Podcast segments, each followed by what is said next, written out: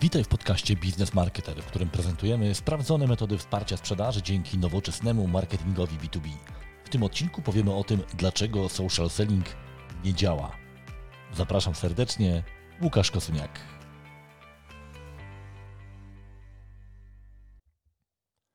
W tym odcinku powiemy sobie o tym, dlaczego social selling nie działa. Na pewno czytałeś y, wiele artykułów, być może książek na temat tego, jak bardzo skuteczny jest social selling, no a jednak wiele firm zdaje sobie sprawę z tego, że te ich działania nie przynoszą zamierzonych rezultatów i pojawia się pytanie, czy na pewno to jest tak y, cudowne narzędzie, jak obiecywali im szkoleniowcy czy konsultanci. Dlatego omówimy sobie pięć kluczowych obszarów, na które y, warto zwrócić szczególną uwagę, żeby upewnić się, że są dobrze zagospodarowane, zaadresowane. Dzięki temu jest duża szansa, że działania social sellingowe, nawet jeżeli coś w nich na początku szwankowało, wyjdą na prostą i rzeczywiście będą przynosiły wymierne rezultaty sprzedażowe.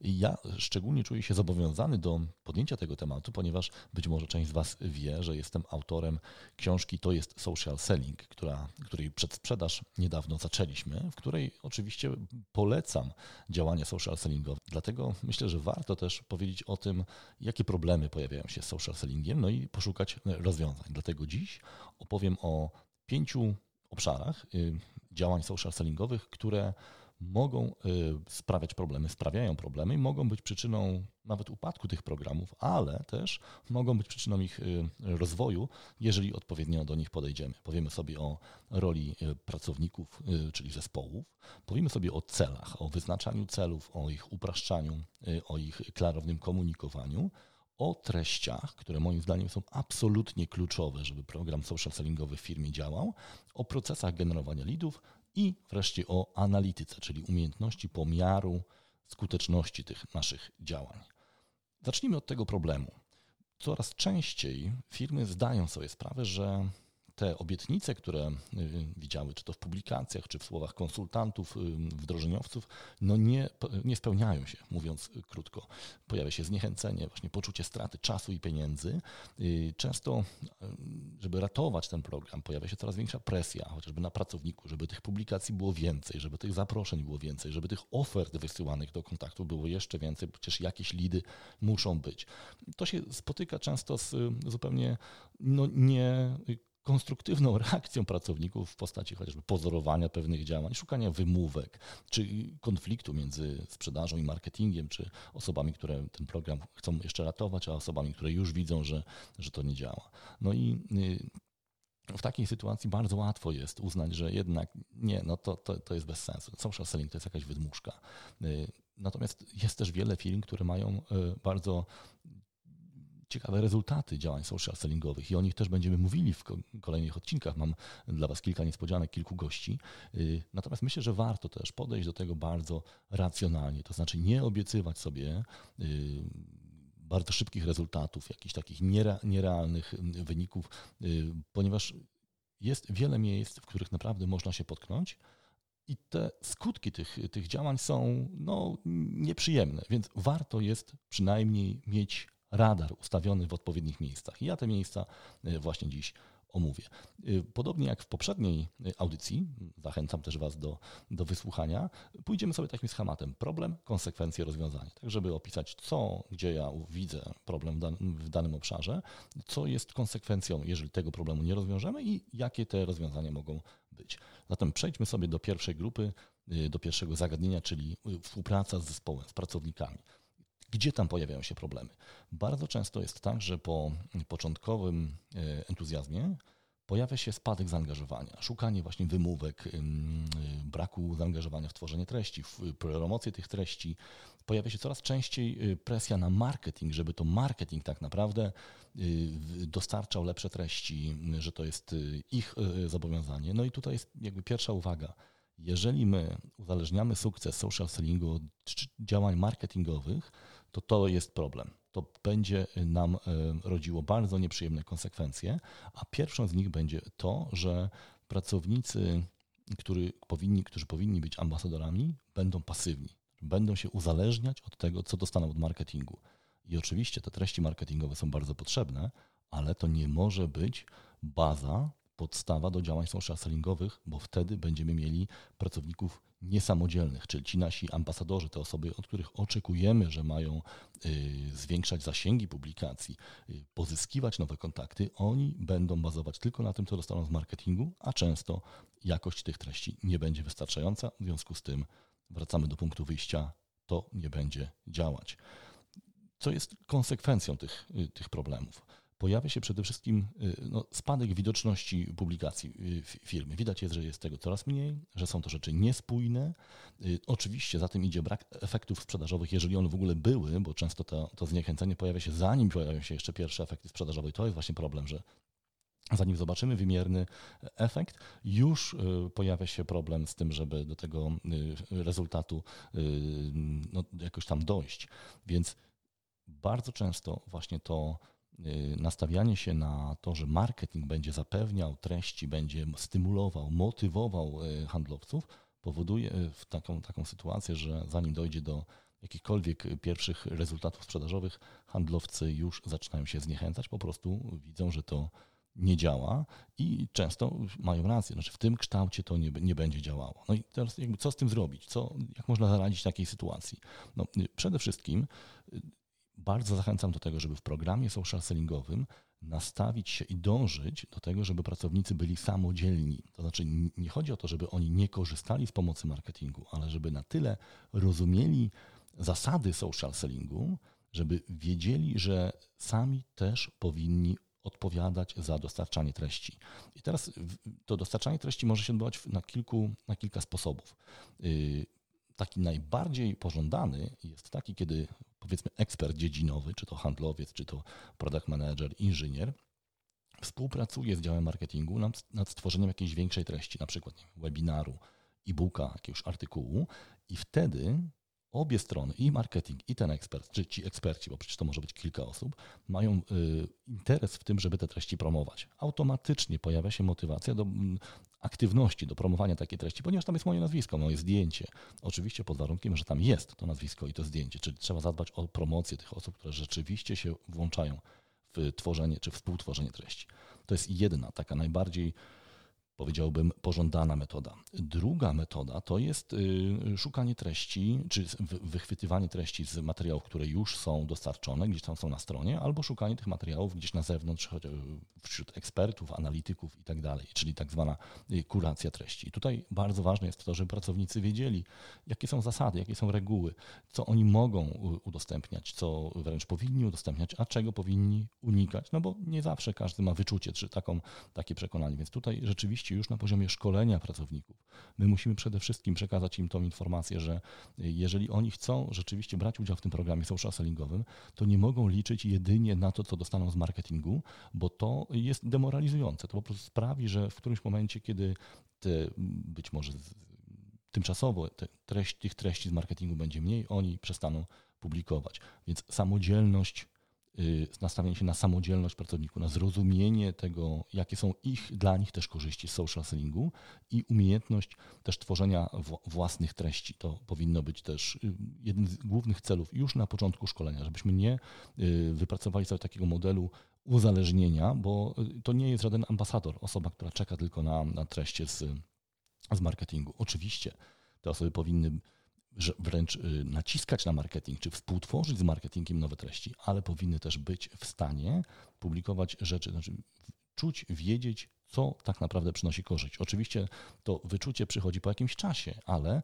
my właśnie w programach szkoleniowych czy we w tym wsparciu początkowym powinniśmy dążyć do tego, żeby te osoby się usamodzielniały, a nie uzależniały. Więc y, na to bardzo y, warto zwrócić uwagę. Druga rzecz, o której już wspomniałem, to są zasady. Jasne zakomunikowanie co chcemy osiągnąć social sellingiem, co można publikować, czego nie powinniśmy, czy w jakim stylu nie powinniśmy się e, zachowywać, co będzie nagradzane, jak jesteśmy wspierani. To powinno być jasne. My, pracownicy, którzy angażują się w ten program, powinni wiedzieć, co ich czeka.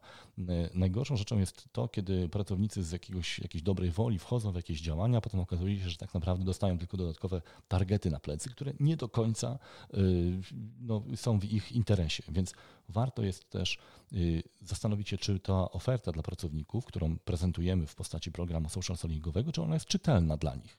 Bo bardzo często, to też mówię z doświadczenia, jest tak, że to jest przede wszystkim agenda marketingu i w zasadzie chodzi o to, żeby pracownicy na swoich profilach prywatnych udostępniali treści, które y, marketing y, wrzuca na profil firmowy. To jest taktyka słupów ogłoszeniowych. Ja y, bardzo odradzam taką taktykę. Czyli pracownik czuje się zmuszany do bycia słupem ogłoszeniowym. Ja wziąłem to słowo z pewnej dyskusji, którą kiedyś miałem właśnie próbując ratować taki program, jeden z pracowników właśnie tak to nazwał. Powiedział, że ja nie będę dla was słupem ogłoszeniowym.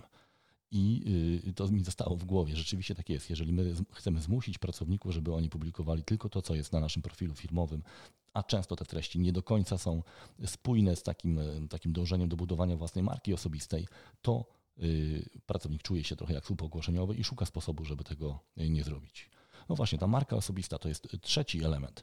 Jeżeli my chcemy budować skuteczny program social sellingowy, to musimy znaleźć balans pomiędzy budowaniem eksperckości, tego wizerunku eksperckiego marki firmowej i wzmacnianie marek osobistych. Tu nie może być konfliktu. To znaczy, jeżeli ktoś w firmie uzna, że y, najważniejsze jest promowanie treści na profilu firmowym i te treści, mimo że no nie dają nic markom osobistym tych pracowników, których chcemy do tego zachęcić, a mimo to ich do tego zmuszamy, to to jest y, to to jest przepis na porażkę. Z drugiej strony, jeżeli komuś, któremuś z pracowników przyjdzie do głowy, że dobrym sposobem na to, żeby promować swoją markę osobistą jest nie współpracowanie z marką firmy, w której akurat pracuje, to też jest zły pomysł, bo często to powtarzam na szkoleniach czy warsztatach. I nawet jeżeli Twoim celem jako pracownika jest znalezienie sobie nowego pracodawcy, to najlepszą taktyką w obszarze social sellingu oczywiście, czy po prostu działań na mediach społecznościowych, najlepszą taktyką, jaką możesz przyjąć, jest maksymalne zaangażowanie się we współpracę z tą marką, w której teraz pracujesz, bo kolejna marka, kolejny pracodawca będzie chciał, żeby się robić to, żeby się robił to samo. Więc warto jest nawet jeżeli mamy nie do końca spójne interesy ze swoim pracodawcą, angażować się w to, bo dajemy sygnał potencjalnym nowym pracodawcom, że jesteśmy, będziemy aktywnymi ambasadorami y, jej ich marek. Ważne też jest, myśląc o rozwiązaniach, żeby od razu, tworząc ten program social sellingowy, ustalić pewne role pracowników, bo czego innego będziemy oczekiwali chociażby od nie wiem, ekspertów dziedzinowych, inżynierów, menedżerów produktu, czego innego od handlowców, którzy raczej będą roli pełnili rolę promotorów tych treści, które zostały wytworzone i tak zwanym międzyczasie, czyli równolegle będą uczyć się tworzyć własne treści, ale być może oni nie mają takiej głębokiej wiedzy, żeby wytwarzać samodzielnie takie bardzo pogłębione materiały, więc raczej oczekujemy od nich, że oni będą te materiały wykorzystywali, będą je interpretowali, tworzyli na tej bazie swoje różne posty i tak dalej, ale nie muszą być ekspertami. No, trzecia rola to jest organizator, czyli osoby, które zapewniają zasoby, nawet takie najprostsze, typu zapewnienie, że wszyscy mamy jakieś spójne grafiki, że mamy dobrze zrobione zdjęcia, y, monitorujemy profile, czy one są dobrze wypełnione. To jest zazwyczaj rola w marketingu. No i jest też rola, której e, rzadko się e, wspomina, ale ja zacząłem zauważać jej kluczowe e, znaczenie. To jest, to jest, to jest ktoś, kto zarządza tą organizacją albo jakiś członek zarządu.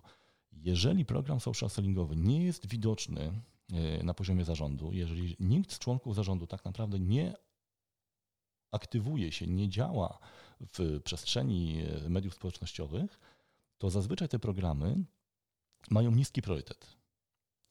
Bo no, tak to działa po prostu. Jeżeli nikt zarządu się nie schylił do tego LinkedIna, żeby tam coś sensownego raz na jakiś czas napisać, e, to znaczy, że on nie traktuje tego poważnie. Więc jeżeli e, myślisz o naprawie swojego programu social sellingowego, myślisz o wprowadzeniu programu social sellingowego w organizacji, koniecznie zadbaj o to, żeby przynajmniej jeden członek zarządu rozumiał i był aktywny na LinkedInie. Nie chodzi o to, że jego aktywność ma być taka sama jak y, handlowców. Wręcz nie powinno tak być.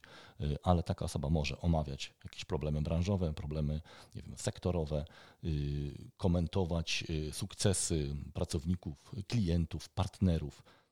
Taka osoba będzie też budowała swoją markę osobistą w trochę inny sposób, ale przede wszystkim też będzie takim, taką latarnią, która będzie wskazywała pracownikom, że skoro ta osoba, ten szef, członek zarządu poświęca swój czas na te działania, to znaczy, że to nie jest hobby, to jest jakiś poważny proces w firmie. Więc zadbanie o to, żeby pracownicy byli samodzielni, dobrze wyszkoleni, znali reguły gry, byli wyposażeni odpowiednio w zasoby, to jest kluczowe zadanie i też kluczowy powód często nieudanych programów social sellingowych. To idźmy sobie do kolejnego problemu, czyli do określania celów programu social sellingowego. Problem, jaki ja bardzo często widzę, jest taki, że tych celów jest bardzo dużo. Każdy chce coś dorzucić. Y, marketing ma swoje cele, oczywiście dyrektor sprzedaży ma swoje cele, HR ma swoje cele, PR ma swoje cele, często y, ludzie od komunikacji wewnętrznej mają swoje cele i w związku z tym pojawia się cały taki matrix, nie do końca wiadomo, kto za które cele odpowiada. Więc to, co ja doradzam, ponieważ mówimy o programie social sellingowym, to jest przede wszystkim zaczęcie y, tej, budowanie tej, tej matrycy celów od prostych elementów co może doprowadzić do zwiększenia sprzedaży bezpośrednio. Jeżeli mówimy o marketingu B2B, to zazwyczaj jest to generowanie leadów, zazwyczaj jest to pozyskiwanie kontaktów. I na tym powinniśmy skupić nasze działania i to powinniśmy mierzyć i to powinniśmy wspierać.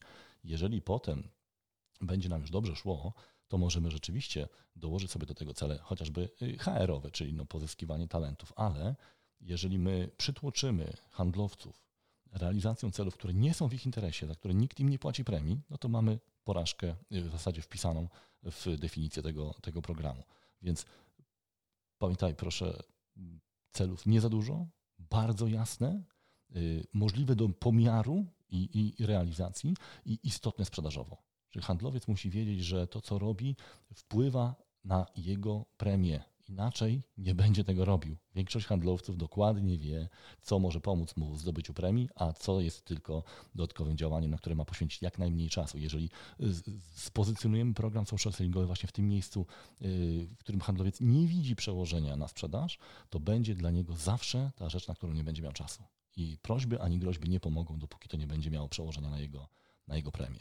Więc y, co jest konsekwencją tych, tych problemów z niejasnymi, nieodpowiednio dobranymi celami, no właśnie to, że tak naprawdę nie wiemy, czy to działa. Bo no, mierzymy masę rzeczy i część osób jest bardzo zadowolona, a tak naprawdę wyników sprzedażowych nie ma.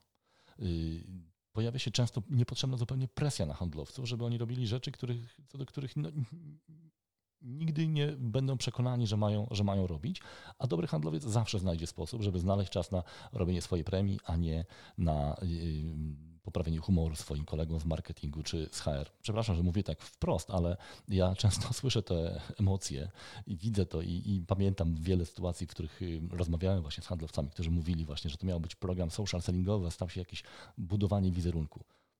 Ustawmy to bardzo jasno. Program wykorzystania potencjału mediów społecznościowych w zakresie sprzedaży, to jest social selling. Tutaj oczekujemy zaangażowania handlowców, ale też to zaangażowanie ma się przekładać na sprzedaż. W związku z tym cele, które przed nimi stawiamy, to będzie właśnie chociażby pozyskiwanie leadów, pozyskiwanie kontaktów, które potem w CRM-ie widać, że przyszły nam z LinkedIna i działania follow-up, tak żeby te kontakty nam się na te lidy y, przełożyły. Więc ustawianie klarownych celów, niewielkiej ilości tych celów i celów, które są łatwe do zmierzenia, tak jak Wam właśnie powiedziałem, chociażby leady z LinkedIna, kontakty z LinkedIna w CRM. Na początku, kiedy y, budujemy kompetencje, takim celem taktycznym może być pewien wskaźnik Social Selling Index. Ja Wam podlinkuję informacje o tym, co to jest, bo nie, będę, nie mamy tutaj czasu na to, żeby to omawiać dokładnie, ale to jest taki wskaźnik właśnie wykorzystania potencjału y, sieci społecznościowych, szczególnie w przypadku LinkedIna. To możemy potraktować jako taki element taktyczny, wtedy kiedy jeszcze wszyscy się uczymy, jak to działa. Później muszą to już być cele wyjątkowo nastawione tylko i wyłącznie na e, realizację y, wyników sprzedażowych. Oczywiście z perspektywy handlowców, bo oczywiście program social sellingowy powinien być obudowany działaniami social media marketingowymi, ale to, są, to będą cele, które będą stawiane marketerom. Handlowcom stawiamy cele, które mają doprowadzić do realizacji celów sprzedażowych. Trzeci obszar, na który musimy zwrócić bardzo dużą uwagę i który często jest traktowany po macoszemu, to są treści. Ja często mówię o tym, że social selling bez treści to jest social spamming. To znaczy, jeżeli my wykorzystujemy LinkedIna czy media społecznościowe tylko po to, żeby y, nawiązać kontakt i wysłać ofertę, czyli taki klasyczny, można powiedzieć, prymitywny prospecting, to to po prostu nie zadziała. Więc my musimy wyposażyć tych naszych ambasadorów, w dużym stopniu są to handlowcy, treści, w coś, czym oni mogą się posłużyć. I te treści powinny działać na wielu, y, na wielu y, poziomach. Więc problemem, jaki często w tym obszarze widzę, jest albo to, że tych treści prawie nie ma tak naprawdę, są, są bardzo niskiej jakości, to znaczy są tylko treści sprzedażowe, informacje o produktach, albo takie treści miałkie. Na przykład pomalowaliśmy naszą siedzibę. Ostatnio też widziałem, że prezes ma nowego psa i przyszedł z nim do pracy ja rozumiem, że to może czasami fajnie wyglądać na jakimś zdjęciu na Instagramie czy na Facebooku, ale jeżeli na tym opieramy swoją strategię komunikacji w mediach społecznościowych, to na dłuższą metę to, to nie zadziała. Te treści też, ponieważ są niskiej jakości, y, często pracownicy nie chcą ich wykorzystywać, nie chcą się nimi chwalić. Każdy, nawet osoba, która nie ma pojęcia o marketingu, ma takie intuicyjne przekonanie, czym jest marka osobista. Więc jeżeli mnie ktoś zmusza, żebym opublikował coś, co jest po prostu słabe, nie przynosi żadnego e, efektu w postaci zbudowania czy zwiększenia widoczności mojej marki osobistej, ja nie będę chciał tego, e, tego robić. Konsekwencje tego stanu rzeczy są takie, że w zasadzie są dwie postawy, które ja obserwuję w przypadku braku albo nieodpowiednich treści. Pierwsza jest taka, że po prostu wygasza się ta działalność. Pracownicy przestają publikować, przestają być aktywni, przestają pozyskiwać kontakty. Druga, y, drugie, druga postawa to jest desperacja. To znaczy, y, pracownik chce, handlowiec chce wykorzystywać LinkedIna i zaczyna, ale ponieważ nie ma wsparcia w postaci treści, zaczyna tworzyć własne treści, szukać y, tych materiałów. Często źle je dobierać, bo nie ma też odpowiedniej jeszcze wiedzy ani wyczucia. No i pojawiają się materiały, które nie powinny się pojawić w, akurat na tym konkretnym profilu często krytyka konkurencji albo chwalenie konkurencji, oba, oba te, oba, obie te postawy, no, no, nie trzeba bardzo uważać. Znaczy nie mówię, że są, że są zakazane, ale są bardzo ryzykowne. I wtedy rzeczywiście bardzo trudno jest już obronić y, mm, skuteczność, znaczy sensowność prowadzenia działań social sellingowych, bo ci desperaci bardzo często y, poddawani są krytyce. To znaczy, to oni właśnie wysyłają często te oferty zaraz po nawiązaniu kontaktu, to oni umieszczają te y, dziwne posty, które mają wygenerować tylko większe zasięgi, ponieważ wydaje mi się, że to jest ważne. W związku z tym, jeżeli ktoś y, taką osobę skrytykuje, szczególnie publicznie, a na LinkedIn to się coraz częściej zdarza, taka osoba jest bardzo zdemotywowana i w zasadzie bardzo ciężko jest tą osobę potem namówić do powrotu do takiego programu social sellingowego. Więc trzeba zwrócić uwagę na to, że zanim wyślemy pracowników w pole, musimy ich wyposażyć odpowiednio i te treści y, muszą być odpowiednio dopasowane też do działań, które są charakterystyczne w, w social sellingu. A jakież to są działania? No, po pierwsze, my mamy ten y, element budowania eksperckiego wizerunku firmowego i pracownika poprzez publikacje, chociażby komentarze. Więc żebyśmy mogli ten wizerunek budować poprzez publikacje, no musimy mieć treści, które w jakiś sposób są promowane przez te publikacje. Tak? Najlepsza taktyka jest właśnie taka, że współpracujemy nad stworzeniem pewnego pakietu treści, a potem w ramach publikacji postów w mediach społecznościowych po prostu te treści promujemy, promując jednocześnie też współautorów, czyli no właśnie naszych ambasadorów. Więc to jest podstawowy, podstawowe działanie w e, social sellingu, jeśli chodzi o budowanie wizerunku eksperckiego tego naszego ambasadora. Natomiast jest jeszcze ten bardziej, e, powiedziałbym, taktyczny obszar, czyli działanie jeden do jednego, pozyskiwanie kontaktów, wchodzenie w interakcje, namawianie na jakieś dodatkowe działanie typu umówienie się na spotkanie, rozmowę, e, konsultacje, czy nawet jeszcze pośrednio na jakiś tam webinar. Do tego też są potrzebne treści Zresztą ja za chwilę Wam pokażę taki schemat, który często stosuję który mi się dosyć dobrze sprawdza. Więc y, zwróćcie proszę uwagę na to, zmapujcie sobie nawet to w ta, właśnie w taki sposób, czy jeżeli chcemy, żeby moi pracownicy przez y, kolejne pół roku publikowali y, materiały, które się no, jakoś wyróżniają, są jakościowe, to czy mamy to, do tego bazę? I tutaj podpowiem, jeśli chodzi o budowanie strategii treści na, w mediach społecznościowych, to ona się niczym nie różni od budowania takiej klasycznej strategii treści. Podlinkuję Wam też materiał, y, webinar na temat budowania strategii treści. Wręcz taka strategia jest niezbędna, żebyśmy mieli się czym, czym, czym chwalić, czym dzielić w mediach społecznościowych. Ja podaję często przykład właśnie webinaru, który teraz jest dosyć często wykorzystywany. Taki materiał ma około, powiedzmy, zazwyczaj godziny, może być potem wielokrotnie wykorzystywany. Możemy ten webinar promować y, zanim on nastąpi, potem promować nagrania, jakieś materiały, które powstają na, jego, na jego bazie. Jeżeli w tworzenie tego webinaru są zaangażowani pracownicy, handlowcy, eksperci, to oni będą naturalnie zaangażowani, zainteresowani tym, żeby potem te y, materiały wielokrotnie promować. Więc warto jest tak układać swoją strategię treści, żeby ona angażowała pracowników już na etapie tworzenia tych treści podstawowych, czy tych, które mają być promowane, tak żeby później o wiele łatwiej było zachęcać te osoby do promowania tych treści y, właśnie poprzez ich publikacje, bo oni też będą chcieli się pochwalić. Właśnie wtedy te treści mają odpowiednią głębię, odpowiednią zawartość merytoryczną, są przydatne też y, dla tych pracowników. Na tej bazie też warto jest wytworzyć takie materiały, które mogą się, którymi mogą się posługiwać y, handlowcy, którzy już nawiązują ten kontakt bezpośredni. I tutaj um, dawam taki przykład jednego z działań, które ja czasem wykonuję. Jeżeli chcę zaprosić kogoś do grona kontaktów, to ponieważ mam już dosyć dużo treści, mm, wybieram sobie ten materiał, który chciałbym sobie wysłać i mówię jej, że ten materiał wyślę. Czyli na przykład piszę, y, Pani Katarzyno, y, będę zaszczycony, mogąc dołączyć do grona Pani kontaktów biznesowych. W zamian podzielę się materiałem na temat wiem, 10 sposobów na wykorzystanie webinarów w marketingu B2B ta osoba od razu dostaje komunikat, co się wydarzy. Jeżeli nie jest zainteresowana otrzymywaniem takich treści, po prostu nie przyjmie mojego zaproszenia. Sprawa jest, y, sprawa jest czysta. Jeżeli przyjmie moje zaproszenie, to ja już mam tytuł, żeby ten materiał wysłać. Po wysłaniu takiego materiału, ja oczywiście po paru dniach się odzywam i po prostu pytam, czy y, to było przydatne, czego brakowało i tak dalej. No i staram się oczywiście znaleźć jakąś wspólną przestrzeń y, do być może zrobienia jakiegoś pierwszego dealu, a jeżeli nie, to po prostu y, y, dostarczam jakieś dodatkowe materiały, bo też pytam, co jeszcze mogłoby się tej osobie przydać. Więc żeby to było możliwe, no handlowiec też te treści musi mieć i zazwyczaj to powinny być treści na, w kilku obszarach, tak? No bo jeżeli chcemy dotrzeć do dyrektora finansowego, to będą to inne materiały, jeżeli do dyrektora IT, to, to jeszcze inne. Więc pamiętajcie proszę, że te treści nie są potrzebne tylko po to, żeby budować wizerunek y, ekspercki handlowca, ale też po to, żeby ułatwić mu tą konwersję właśnie kontaktu LinkedIn na jakiś lead, na jakieś działania już y, jeden do jednego. W przypadku dużych organizacji warto jest rozważyć jakiś system dystrybucji tych treści. Y, jednym z takich narzędzi jest pewnie znana Wam już firma Sherby.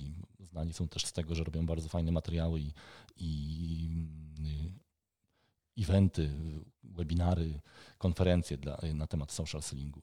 Y, ten system właśnie ułatwia przygotowanie takich wstępnych materiałów, które możemy podzielić na jakieś segmenty, grupy pracownicze.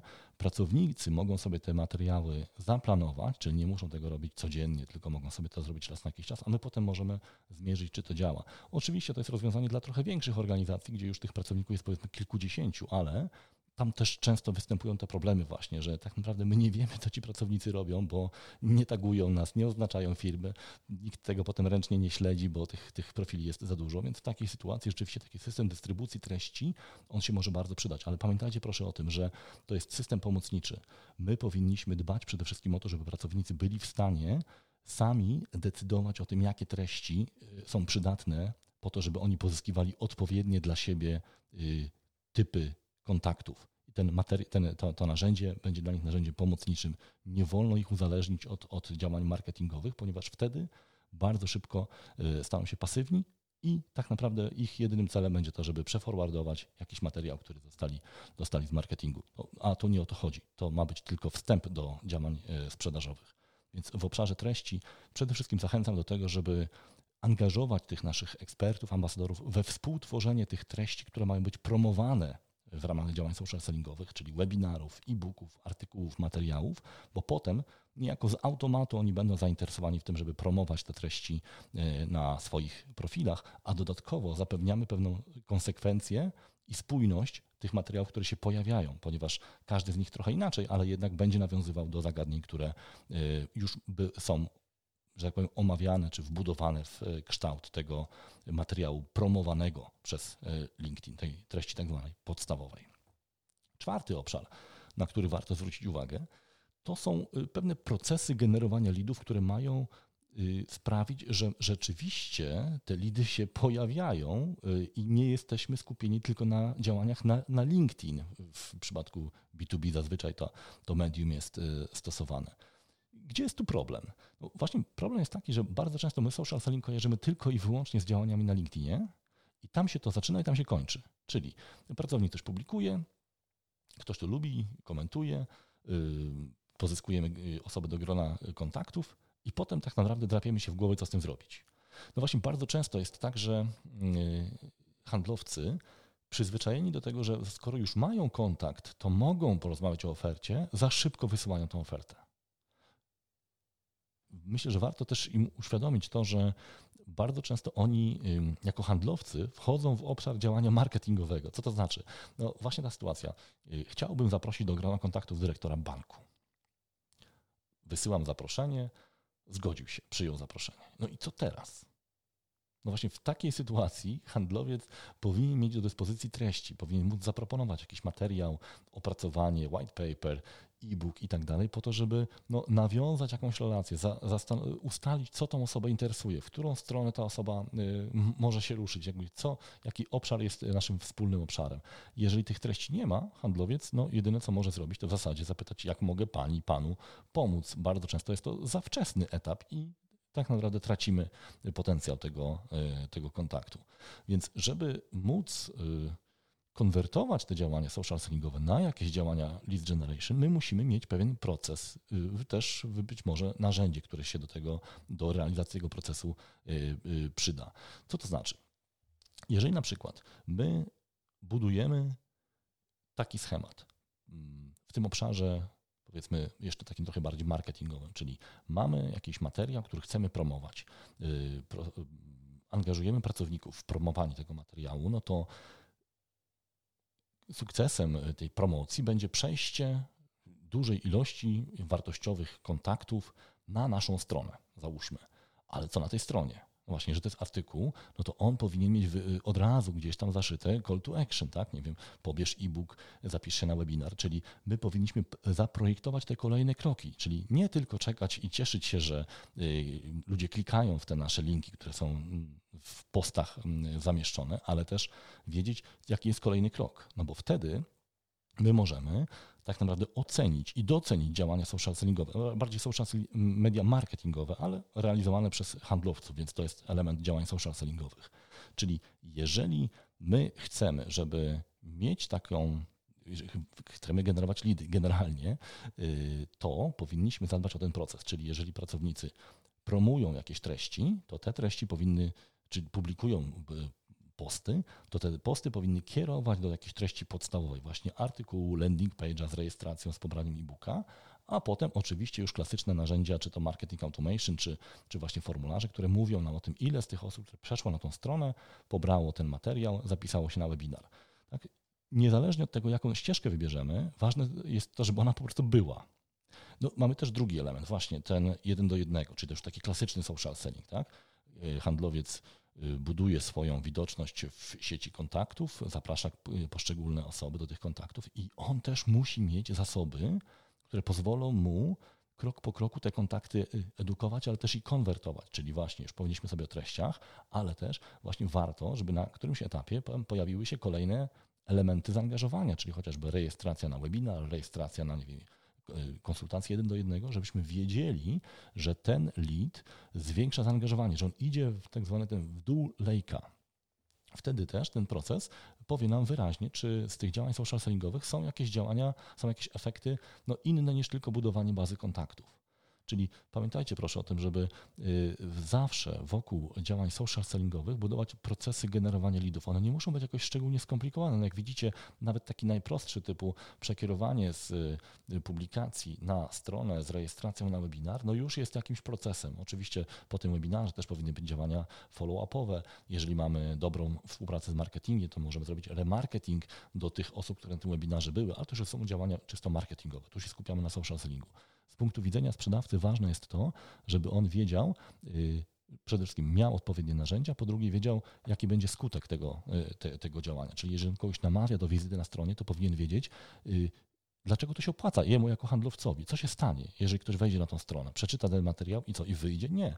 Przeczyta materiał, jeżeli będzie to interesujące, to tam będzie opcja, nie wiem, kontaktu z handlowcem, rejestracji na webinar, pobrania e-booka. I wtedy my już w naszych narzędziach możemy to śledzić i wiedzieć, że te aktywności przyniosły właśnie takie, a nie inne e, wczesne czy, czy bardziej zaawansowane lidy, które w konsekwencji wrócą do tego handlowca. Jeżeli to jest dobrze, że tak powiem, onarzędziowane, to możemy tak to ustawić, że wszystkie te lidy, które ten handlowiec które z publikacji swojej wygenerował, wrócą do niego w momencie, kiedy będzie ten lead już odpowiednio ogrzany przez działania marketingowe. I tutaj właśnie współpraca marketingu i sprzedaży polega, po, powinna polegać na tym, że handlowcy wiedzą, że ich y, inwestycja czasowa w działania te właśnie social sellingowe czy promocje treści zwróci się w postaci leadów, które wrócą jeszcze bardziej wyedukowane czy wygrzane. Oczywiście, jeżeli mamy kontakt jeden do jednego, to handlowiec też powinien wyczuć, czy to czasem nie jest moment, kiedy po prostu chcemy zwyczajnie porozmawiać, ale jeżeli widzimy, to jest, że to jest jeszcze wczesny lead, nie ma co go palić ofertą, wystarczy, że będziemy mieli możliwość nie wiem, skierowania takiego lida na webinar, na e-book, do jakiejś kampanii sekwencji e-mail i dzięki temu y, ten lead będzie podgrzewany już bez y, obciążania handlowca. Czyli te procesy generowania lidów moim zdaniem są absolutnie kluczowe żebyśmy mogli stwierdzić, że ta praca handlowców no nie y, skupia się tylko na tym, żeby oni pozyskali tego lida, wysłali ofertę, ale to, że oni, żeby oni sobie mogli pozwolić na to, że część z tych lidów na jakiś czas zostawiają, ponieważ nie są jeszcze gotowe na rozmowę sprzedażową, a marketing je przejmuje i w momencie, kiedy na przykład przy pomocy tak zwanego scoringu ustalimy, że zaangażowanie tego lida jest wystarczające, lead wraca do handlowca już wyedukowany, skwalifikowany i, i podgrzany. To jest ten element procesowy. I ostatni element, na który chciałbym Wam zwrócić uwagę, to jest analityka. Oczywiście ona się przewija tutaj przez te wszystkie elementy i treści, i procesy, ale gdzie ja widzę główny problem związany z analityką? A taki, że tak naprawdę jej nie ma. Bardzo często skupiamy się tylko na tym, co widzimy na LinkedInie czy na Facebooku, czyli zasięgach, polubieniach, ewentualnie kliknięciach. Dobieramy mierniki marketingowe do działań sprzedażowych. No nie można rozliczać handlowców za zasięgi ich publikacji. To, to nie ma sensu. Dla nich to są puste metryki. Oczywiście niektórym poprawiają humor, że tysiąc osób zobaczyło tą publikację, nie wiem, 30 lajków, ale y, niektórzy mają takie powiedzenie, lajkami się jeszcze nikt nie najadł i to w sprzedaży jest bardzo aktualne. Jeżeli nie mierzymy odpowiednich elementów social sellingu, y, możemy poprawić humor marketerom i bardzo go zepsuć y, sprzedawcom, ponieważ oni będą przekonani, że to nie działa, a marketerzy powiedzą, że no ale bardzo fajne zasięgi, dzięki za współpracę. No ale to nie o to chodzi. Y, w działaniach social sellingowych my musimy dobrać metryki, które są bezpośrednio związane z wpływem na sprzedaż, y, czyli konwersja na lidy, konwersja z lidów na szanse sprzedaży, działania, które realnie i w sposób zrozumiały dla handlowców przekładają się na zwiększenie szansy sprzedaży. Jeżeli tego nie zrobimy, to właśnie mamy taką sytuację, że marketing ma swoje metryki zasięgowe zrobione i wszystko jest ok, natomiast handlowcy tak naprawdę uważają, że nie jest ok. I pojawia się konflikt w ogóle na, te, na, temat tego, czy w ogóle warto robić te działania social sellingowe, skoro to nie wpływa na sprzedaż. Y, y, cieszymy się i wkładamy budżet w pompowanie błędnych miarek, czyli właśnie tych zasięgów, zaangażowania, podczas gdy handlowcy nie widzą ani jednego e, rezultatu z, z tych działań. W związku z tym czasami pojawia się coś takiego, że a, w sumie ten program social sellingowy może nie wpływa na sprzedaż, ale w sumie dobrze nam robi na wizerunek, na na y, zasięgi, y, tylko tyle, że on często jest uzależniony od aktywności handlowców. Więc jeżeli my będziemy chcieli zrealizować działania wizerunkowe czy zasięgowe, angażując tu handlowców, to to na dłuższą metę tak naprawdę się nie sprawdzi, bo ktoś się zwyczajnie zbuntuje. Albo szef tego zespołu, on powinien to zobaczyć w pierwszej kolejności, albo sam, sami członkowie zespołu sprzedażowego zobaczą, że to po prostu nie działa. Zatem y, warto jest bardzo precyzyjnie przede wszystkim określić cele, o tym już mówiliśmy, a potem współczynniki i narzędzia pomiaru. Jeżeli my chcemy generować lidy, to powinniśmy y, oprzeć się o proces, czyli najpierw zdefiniować sobie proces, czy to, o co mówiłem, a potem mierzyć sobie, czy my ten proces realizujemy. Czyli jeżeli chcemy na przykład pozyskać y, z działań social sellingowych uczestników webinarów, to powinniśmy mieć możliwość sprawdzenia, którzy uczestnicy webinarów rzeczywiście pojawili się na nich ze względu na działania social sellingowe. Y, jeżeli mamy odpowiednie narzędzia, takie jak marketing automation, możemy to zrobić, ponieważ możemy nawet do tego stopnia to sprecyzować, że wiemy, czyje działania spowodowały rejestrację, ponieważ na przykład mamy y, specjalne URL, czyli linki przypisane do poszczególnych pracowników. Natomiast trzeba wiedzieć, że powinniśmy to mierzyć. Dlaczego to jest takie ważne? No bo rzadko kiedy zdarza się, że transakcja czy taki twardy lead pojawi się na LinkedInie. On się pojawia zazwyczaj, on jest, y, ta ten kontakt jest inicjowany na LinkedInie, ale później jest jeszcze kilka kroków, które y, będą wykonywane. Na przykład właśnie zachęcenie do pobrania materiału, jednego, drugiego, trzeciego. Często to jest kilka materiałów, często to są webinary, często to są jakieś wejścia na stronę, które my chcemy rzeczywiście wiedzieć, że wykonane zostały ze względu na działanie handlowca, a nie y, jakiś, w jakiś inny sposób. Więc oprócz narzędzi analitycznych, i tutaj no, absolutna podstawówka, Y, Google Analytics y, na wszystkich stronach, też landingowych. Y, jeżeli mamy dużo formularzy, stron landingowych czy webinarów, warto jest mieć narzędzie takie nawet jak Marketing Automation, które nam pomoże to analizować. Tutaj bardzo fajnym przykładem jest GetResponse, który ma już wbudowane webinary, gdzie my nie musimy już za bardzo szukać, bo ta statystyka jest nam dostępna od razu, czyli wiemy skąd te osoby przychodziły, które się zarejestrowały na webinar, a które się zarejestrowały i były. W związku z tym możemy też zaplanować działania follow-up i też analizować tych następczych działaniach, które z tych osób, kontaktów zamieniły się rzeczywiście na lidy. Wtedy będziemy wiedzieli, że nawet jeżeli wymaga to kilku kroków pośrednich, to te działania social sellingowe przynoszą nam realnie lidy. Jeżeli nie będziemy mierzyli albo będziemy mierzyli rzeczy, które no, nie mają szansy zamienić się na lidy, jak lajki czy zasięgi, będziemy mieli y, frustrację po stronie sprzedaży, i dosyć duże y, przekonanie, że to wszystko y, po prostu nie działa. Więc jeżeli chcecie, żeby nie tylko handlowcy, ale i menedżerowie firm mieli przekonanie, że social selling rzeczywiście wpływa na sprzedaż, to warto jest mierzyć odpowiednie rzeczy. I to, co ja proponuję do, do pomiaru, to jest właśnie generowanie lidów z publikacji pracowników w taki sposób, że kierujemy te publikacje na konkretne strony, często uzupełniając URL tej strony o taki specjalny dodatek, który będzie nam e, mówił, że to na przykład z publikacji konkretnego pracownika przyszedł ten, ten, ten, ten ruch czy ten lead. Jeżeli ta osoba potem nie wiem, pobiera e-book, rejestruje się na webinar, to już możemy wtedy też śledzić efekt, że to jest skutek działania tej, tej osoby. W związku z tym wiemy też, kto, czyje publikacje przynoszą efekty, czyje, czyje nie ale potem też możemy te lidy zwrócić osobie, która nam pomogła je wygenerować. Czyli to też jest y, y, działanie w interesie tego, y, tego handlowca.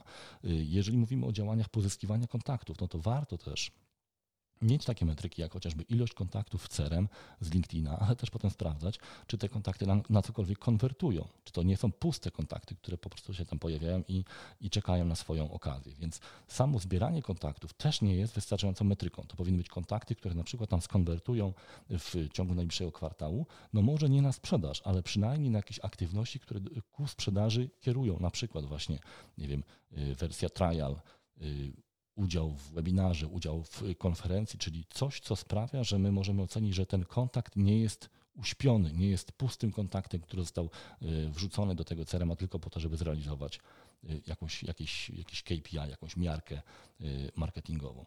No i warto jest rzeczywiście podzielić sobie cele. To już, o tym już mówiłem. Jeżeli już mierzymy skutek, skutki działania social sellingowe, to ustawmy sobie cele sprzedażowe, rozdzielmy je od marketingowych czy HR-owych, i skupmy się w przypadku handlowców tylko i wyłącznie na celach sprzedażowych i to mierzmy na początku, bo jeżeli my będziemy mieszali te cele, jeżeli będziemy mieli jeden wielki worek z celami i to najłatwiej będzie zrealizować te takie puste metryki, jak zasięgi czy lajki. One są przyjemne, ale tak naprawdę y, nie są właściwe do oceny efektywności sprzedażowej działań social sellingowych. Moi drodzy, to był ostatni element o którym chciałem powiedzieć. Pozwólcie, że podsumuję. Zaczęliśmy od tego, że bardzo wiele firm y, ma pewne wyzwania związane z y, upewnieniem się, że działania social sellingowe działają. I my omówiliśmy pięć takich elementów, na które warto zwrócić uwagę, czyli współpraca z pracownikami, ich wsparcie, odpowiednie rozliczanie, ale też i przekazanie im celów, pewnych ram współpracy. Drugi element, bardzo ważny, właśnie ustalenie tych celów. Y, jasne, precyzyjne, niezbyt dużo tych celów, cele, które są istotne sprzedażowo. Trzeci, wyposażenie naszych ambasadorów w treści, które sprawdzają się nie tylko przy publikacjach, ale też w tych działaniach jeden do jednego, kiedy my możemy tymi treściami kogoś, że tak powiem, poczęstować, yy, powiedzieć, że zostaną przesłane, potem na bazie tych treści nawiązać y, jakąś rozmowę, kontakt, czy coś, co jest takim y, wytrychem, nogą w drzwi, jeśli chodzi o rozmowę z klientem. Potem procesy generowania lidów, czyli integracja działań marketingowych i sprzedażowych, tak żeby y, ci handlowcy wiedzieli, jak to się dzieje, że te ich działania faktycznie potem na te lidy się przekładają. No bo oni będą widzieli to, co się dzieje jeden do jednego. Tak? Jeżeli pozyska kontakt, y, umówi się na rozmowę, wtedy to jest jasna sytuacja, ale wtedy, kiedy on publikuje i ktoś klika w te linki, które on publikuje, handlowiec może tego nie widzieć, ale marketing powinien to śledzić i pokazywać, jak to działa i jak, y, w jakiej perspektywie te lidy mogą wrócić do handlowców, albo ile tych lidów zostało przejętych przez marketing, chociażby do dodatkowej edukacji. Tutaj oczywiście narzędzia typu właśnie CRM i marketing automation, nawet te najprostsze, bardzo dobrze się y, przydadzą. I wreszcie analityka, czyli y, umiejętne ustalenie celów, dobranie miarek, nie mieszanie miarek marketingowych ze sprzedażowymi, skupienie się w pierwszej kolejności na tym, co faktycznie prowadzi do zwiększenia y, sprzedaży zastosowanie też tych najprostszych narzędzi, chociażby Google Analytics w celu mierzenia konwersji, y, CRM w celu mierzenia tego, czy te kontakty, które zostaną przeniesione do CRM-a, potem rzeczywiście są w jakiś sposób się angażują, czy wchodzą w jakieś interakcje, które y, w dalszej kolejności mogą się na lidy przełożyć. Jeżeli te pięć elementów y, zaadresujemy, zagospodarujemy, to jest duża szansa, że nasze działania social sellingowe, nawet jeżeli jakieś tam potknięcia się zdarzyły, wyjdą na, na prostą i tego Wam, moi drodzy, życzę. Y, zachęcam Was do słuchania kolejnych odcinków podcastu. Będziemy tam rozwijali temat generowania lidów i generalnie y, zwiększania efektywności sprzedaży z wykorzystaniem właśnie treści social sellingu, nowoczesnych narzędzi. Oczywiście, jeżeli jesteście zainteresowani y, zakupem książki To jest social selling, to na stronie właśnie to jest socialselling.pl można już y, zapisać się do przedsprzedaży, a chyba, że słuchasz tego, tej, tej audycji już po 15 lutego, wtedy będzie już można kupić tą książkę bezpośrednio i e, automatycznie dostawa też w ciągu dwóch, trzech dni. I to wszystko w dzisiejszym odcinku. Jeżeli ta treść była dla Ciebie wartościowa, y, to koniecznie daj nam gwiazdkę, skomentuj, zasubskrybuj i słuchaj następnych odcinków podcastu Biznes Marketer. Wielkie dzięki, do usłyszenia. Łukasz Kosuniak.